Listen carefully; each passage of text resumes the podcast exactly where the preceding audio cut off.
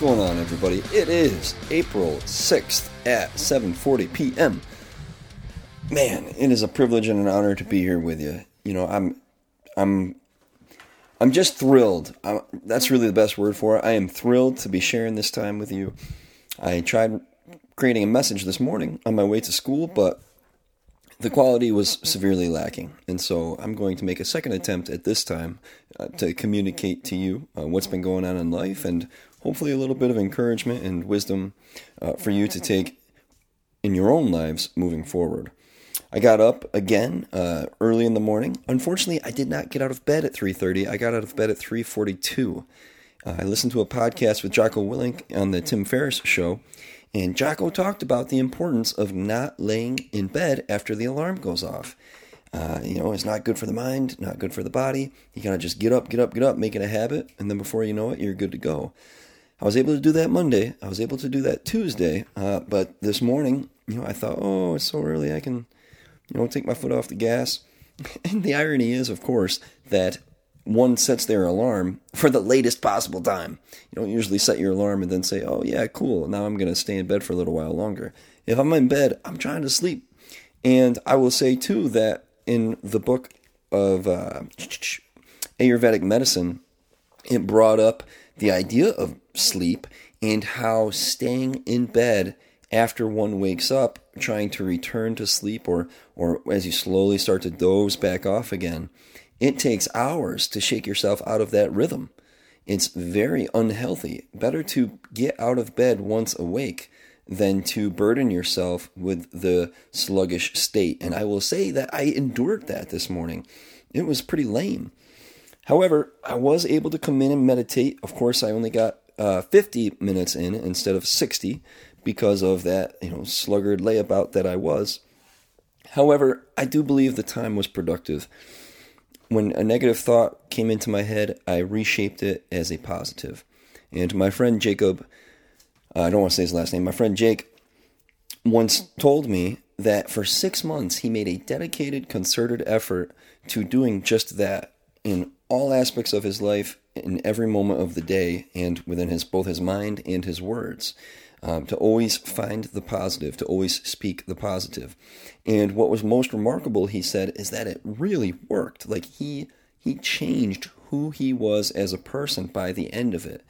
And then he said he took his foot off the gas and it slowly slipped, slowly slipped, and now he's back to normal life. But I mean, eye contact is so important, and he and I shared eye contact throughout that story he tr- he experienced that it was his reality.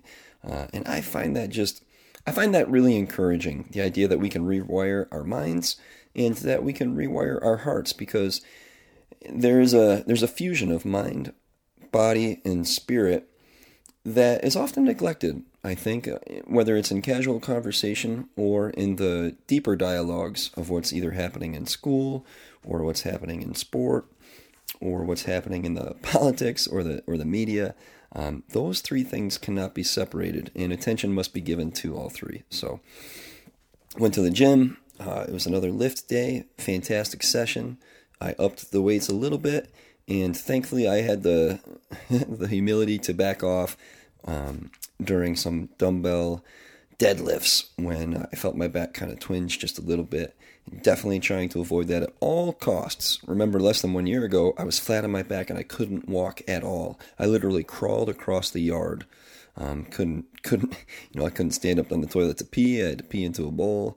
Uh, my wife had to care for me, and so my biggest, my biggest weakness when it comes to training is overtraining.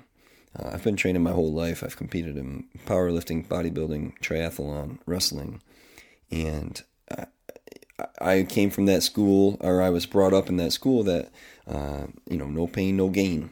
And unfortunately, that's that's not how it is. And, and my own ego, of course, I, there's something to be said for my own ego standing in the way of my progress because I always had to learn it for myself. I always had to experience it for myself. And so, even in first grade, this was apparent because uh, the nurse, when she saw my posture, as I was trying to copy the kid in front of me who was a super fast sprinter, she said, "Oh, don't do that; it'll hurt your back." And I blew her off. You know, a little little eight year old self. Oh, this lady doesn't know what she's talking about. That kid is so fast. Well, you know, all of a sudden, 30 years later, I'm paying the price for that inferior pelvis tilt. But I've learned a lot along the way, and I've learned a lot about um, self myofascial release, which I hope to be able to pass on to you guys. Uh, I've learned a lot about core. I've learned a lot about stability. And, you know, as, as this podcast goes on, I'm going to continue to share those things with you. Uh, I did not smoke yesterday, and I have not consumed cannabis today. I have no intentions of consuming cannabis tomorrow. Uh, I'm going to really try to take the actions that one might claim the marijuana interfered with. Um, I've been battling that back and forth, and I, I know it's the addict in me. Like, I recognize that. But I'm grappling with this idea that if I'm doing everything that I uh, believe is true and good for myself, then why not be able to smoke? And one thing that I've recognized is that I do not have time during the week to smoke if I were to do all the things that are good for me. I always get frustrated with myself smoking because, you know, you get ready for, let's say, a road trip, right? And I don't know about you guys, but I definitely burn before long road trips. And, you know, I'm getting all my stuff together, flying around, this, that, and the other thing. But somehow I have time to go into the back bathroom, you know, break up some chunks of weed, you know, stuff it in the bowl, go out in the backyard, you know, take the puff. Of course, I'm changing my shirt and my coat when I do it. I, I put on a different coat that I'm going to drive with because I don't want to stink. And then I go back in the house, put the bowl away, put my clothes back, put it in the eye drops, get in the car, drive away. And before you're five minutes down the road, you realize you forgot like one of the most important things. Uh, or maybe an hour down the road, you realize you forgot it. And what always hurts the most is that the amount of time it would have taken me to do that was less than the amount of time it took me to smoke. And so, what I have to face is the idea that smoking was more important than the success of that endeavor. It sucks. It, it definitely hurts. And so, I, am going to continue to just try and do the right thing, and because I need the I need the strength, man. I really need to to draw from whether it's the Lord or or or my own mental muscle to resist those temptations because leading up to my my smoking over the weekend, you know, I made it day one, I made it day two, I made it day three. Woo, it's day four. But on day four, you know, the pornography came in, the Instagram, you know, watching these political reels, like getting those heavy emotions. Day five, same thing. And so none, none of that's good for me. You know, I don't I don't want to be doing any of that. And while I certainly don't want to be smoking, um, there are there are pieces of life that need to be in place in order to become the man I want to be. Another gentleman I work with, have great respect for. He's uh, the teacher of an alternative program up in the middle school that teaches science, and it's super experiential learning. It's very field based. They, you know, they're making apple cider, they're making maple syrup, they're taking backpacking trips, they're going canoeing and kayaking, and what's even more uh, awesome about this is that they also explore different religions. They go to a mosque. They just came back from a Buddhist monastery. And before I forget it, I want to share. Uh, I had met with this guy, and he told me they just came back from it. One of the things the the monk said was that uh, there is no magic other than hard work. and uh, man, how true is that? Uh, the the teacher had written down a couple of those one liners, and what's so crazy is uh, they're true. You know, they're nothing. They're not terribly profound other than the fact that it's truth and it's a, it's a simple truth but it's it's powerful because it's pure and I had caught up with him to tell him what had gone on with my field trip situation you know the idea that there were too many breaks now um, which aligned with what my union rep had to say. So obviously the two of them were were in collusion. And uh, you know that I was going to be patient and that over the summer would be the next time to try to approach something like that. And then based on that uh, situation's outcome, then I'll I'll figure out what's next. But uh, enough about me. You know, I'm I'm just a man with a mic in his second bedroom. I'm really nobody special, and so I, I want to get into the Book of Proverbs. I've read this book twice, and I, you, you'd think I would know some of it by now, but I don't. And the book is entirely dedicated to wisdom. I looked through Romans, and I didn't find too much that really applied to to us, the listeners. And I, I hate to say that, you know, God strike me down with lightning, but I, I think we're all here to get some some wisdom and some clarity. And uh, scripture in one's life is important, and whether it's these scriptures or, or some other religious text, uh, something that's been vetted by thousands and thousands of individuals seeking a higher calling. you know, something that's authenticated. It, it might not be the words that the authors themselves wrote, but everybody has good intent when they're trying to do this. Nobody's trying to put their thumbprint on it. And there's enough people going into it that if one person tries to make a mark, well, the other person is has balanced it out. And so we're going to get into Proverbs here, which is pretty much known as the Book of Wisdom. And uh, in chapter one, we've got a part two here, and uh, I'm not going to go too crazy, guys. Don't don't turn me off immediately. I'm just going to read one chapter. It's got a couple about oh 10 verses, and uh, then I'll leave you with a fitness tip, and we will sign off for the day. So uh, it says, "Hear, my son, your father's instruction, and do not forsake your mother's teaching. Indeed, they are a graceful wreath to your head and ornaments about your neck. My son, if sinners entice you, do not consent. If they say, Come with us," Let us lie in wait for blood. Let us ambush the innocent without cause. Let us swallow them alive like Sheol, jail, even whole as those who go down to the pit. We shall find all kinds of precious wealth. We shall fill our houses with spoil. Throw in your lot with us. We shall have we shall all have one purse. My son, do not walk in the way with them. Keep your feet from their path, for their feet run to evil, and they hasten to shed blood. Indeed, it is useless to spread the baited net in the sight of any bird, but they lie in wait for their own blood, they ambush their own lives. So are the ways of everyone who gains by violence. It takes away the life of its possessors. And in this next little passage, it says, Heed wisdom's advice. Wisdom shouts in the street. She lifts her voice in the square. At the head of the noisy streets, she cries out. At the entrance of the gates in the city, she utters her sayings. How long, O naive ones, will you love being simple minded? And scoffers delight themselves in scoffing, and fools hate knowledge. Turn to my reproof. Behold, I will pour out my spirit on you. I will make my words known to you. Because I called and you refused. I stretched out my hand and no one paid attention. And you neglected all my counsel and did not want my reproof. I will also laugh at your calamity. I will mock when your dread comes, when your dread comes like a storm, and your calamity comes on like a whirlwind, when distress and anguish come upon you. Then they will call on me, but I will not answer. They will seek me diligently, but they shall not find me, because they hated knowledge and did not choose the fear of the Lord. They would not accept my counsel, they spurned all my reproof. So they shall eat of the fruit of their own way, and be satiated with their own devices. For the waywardness of the naive shall kill them, and the complacency of fools shall destroy them. But he who listens to me shall live securely, and shall be at ease from the dread of evil. Uh, and you know, I I'm, I'm called to the scripture this morning because I listen, or this afternoon, excuse me, because I listened to Les Brown again. he, he really carries that preacher vibe and he's memorized these passages, these verses. And I realized that I don't really have anything memorized. I, I, don't have any words of wisdom or truth to call upon, either in the face of people who are I don't know, they're trying to they're trying to, to, to sway me either to, to their darkness or people who are trying to mislead others or even in an attempt to explain my motivations or to explain the reason why I'm doing something when in my heart I know it feels right. You know, this competency lends itself a, a level of respect that in normal conversation would otherwise uh, not be generated.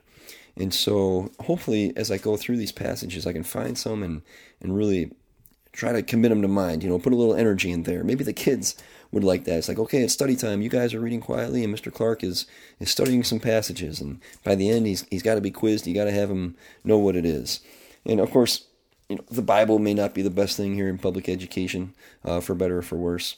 I'd often th- thought about doing like GRE words, you know, like real, you know, vocabulary, uh, because I believe vocabularies are like little nuggets of knowledge and that by teaching kids the same curriculum for all four kindergarten teachers to be teaching the same out of the box script curriculum, we are robbing them blind uh, rather than each teacher teaching their own diverse passions and strengths and using those as the vessel by which they can meet standards. Uh, instead, we all teach the same thing. And so now, the next year, when the kids are all intermixed with each other, they cannot share those little nuggets of knowledge. They cannot share that specific vocabulary. They cannot pass those pieces around and become richer and smarter for it. We have robbed them. We are dumbing our society down, and it is a travesty. And ultimately, that is one reason why I am trying to quit smoking. It is because my speech and my mental faculties are greatly diminished uh, when I engage in this habit regularly. And one of the reasons I'm also trying to quit is because whenever I try to engage in this habit um, intermittently or sporadically or you know uh, once a month or just on the weekends, it always sucks me back in. I always find a way to make another excuse. And so I'm I'm praying for you guys to find a point in your life or a place in your life where uh, you know you're headed the right direction or where you're making the good choices um, because that's that's really all I'm trying to do as well. I, I, I have nothing on you guys. In fact, the, the messages I get make me feel quite ashamed because they are people who have accomplished much more than I have in this vein.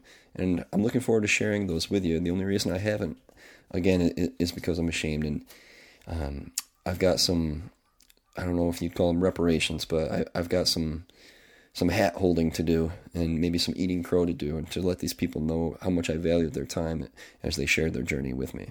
So, uh, quick fitness tip of the day is that if you are looking to get into endurance sports like triathlon or ultra running or anything like that, if you're truly building yourself from square one, I would advise you to try breathing just through your nose. Only go at an intensity upon which you can continue to breathe breathe through your nose and not have to open your mouth to kind of fill up the tank. Number one, breathing through your nose is much healthier for your body uh, because your nose hairs and those passageways filter the air, they moisten it, and they warm it up prior to it entering the lungs. Super good for you. Um, staves off illness. Number two, breathing through your nose. It's a lot easier to do diaphragmatic breathing. Unfortunately, today, one of the reasons we don't engage our transverse abdominis, which is a sheet of muscle underneath our six pack, is because we're breathing at the top of our lungs. We're using our mouth, and the air is only going in the top. You probably have heard people talk about belly breathing and filling up the belly with air. Well, when it comes to sports, that's not entirely accurate. You know, you are breathing into your belly, and you are kind of filling that space up. But what you need to do is also create tension. It's why the you know the karate people go. They're creating tension. So when you breathe in and that diaphragm drops and the lungs are expanding, try to prevent your belly from swelling. Think of it like an air compressor. Uh, and, and, if you're not a construction person, well, uh, get get out there and get your hands dirty because it's a it's a great trade. And it'll teach you a lot. But maybe you could think of it like a soda can. And so your core is like a soda can from pelvis to shoulders. And as you're breathing in, the tension is increasing. And that's good. It's it, what it does is it adds stability. And it's why powerlifting weight belts, unlike what you'll see at a sporting goods store, powerlifting weight belts are really wide in the front where they go around your belly. When you go to the sporting goods store, I remember the Nike, the old Nike ones, man, those things were like almost 12 inches tall on your back. And then around the front, it was a little three inch strip. And that's because, you know, they, they, they make what sells. Most people thought that to protect your back, you needed a big thing on your back. But the reason powerlifting belts are so thick in the front is because powerlifters actually push their belly out against the belt, preventing their back from rounding. Again, if you were to bend forward and touch your toes, your back would be round. And by having that belt and pushing your belly out away from you, you can picture that pulling your spine in that same direction, keeping the natural arch. And so the other perk of breathing through your nose, and again, it's not it's not totally necessary, but if you're in it for the long haul, if you have a five year plan, that that would be for the best, is to help keep your heart rate down. Uh, Mark Scott was one of the most famous triathletes of all time. Uh, yeah, it's Mark Scott, and he had a fantastic race where he was he was tied right up until like the last 50 meters of the Ironman. And as you know, the Ironman is a two mile swim. Uh, what is it? 126 mile bike ride and a 20 or 152 mile bike ride and 26 mile run. Something outrageous. I probably got the bike wrong. Uh, sorry that I got that wrong. I feel a little embarrassed. But the thing is, he was going against this guy. Oh, it was Dave Scott. It was Dave Scott and Mark somebody. I can't remember. I'm so sorry.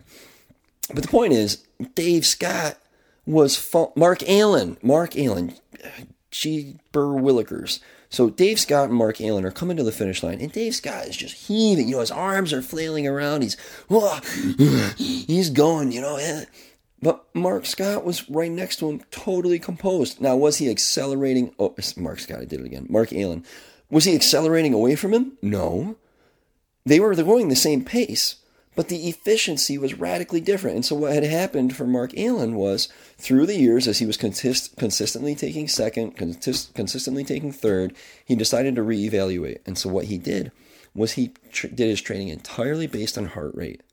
And he kept his heart rate extremely low to a point to where you would probably feel as though you weren't really exercising at all. That's like a zone one, you know, maybe bottom of zone two out of the four zones. The thing is, that is the place where you build your aerobic capacity. That is the place where your mitochondria gain efficiency. That is the place where your body learns how to burn fat as fuel instead of your blood sugar, instead of breaking down your muscles. And so, if you want to become an endurance athlete, and that is a that is a goal of yours, I would recommend that you don't go in there and kill yourself every day. That you think long term, you stay focused on the goal, keep the intensity low, keep the technique up, use good form, work on your core, and I promise you, all the greats, all the greats will tell you that that is the best decision. Um, so, yeah, all right, sweet, awesome, that was fantastic. Listen, uh, we got a quote for you over here.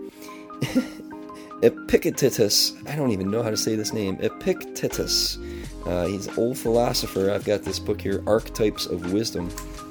And what he, this fellow says is, do not seek to have events happen as you want them to, but instead want them to happen as they do happen, and your life will go well. Hey, remember to find satisfaction in the struggle and peace in the moment. We'll see you next time.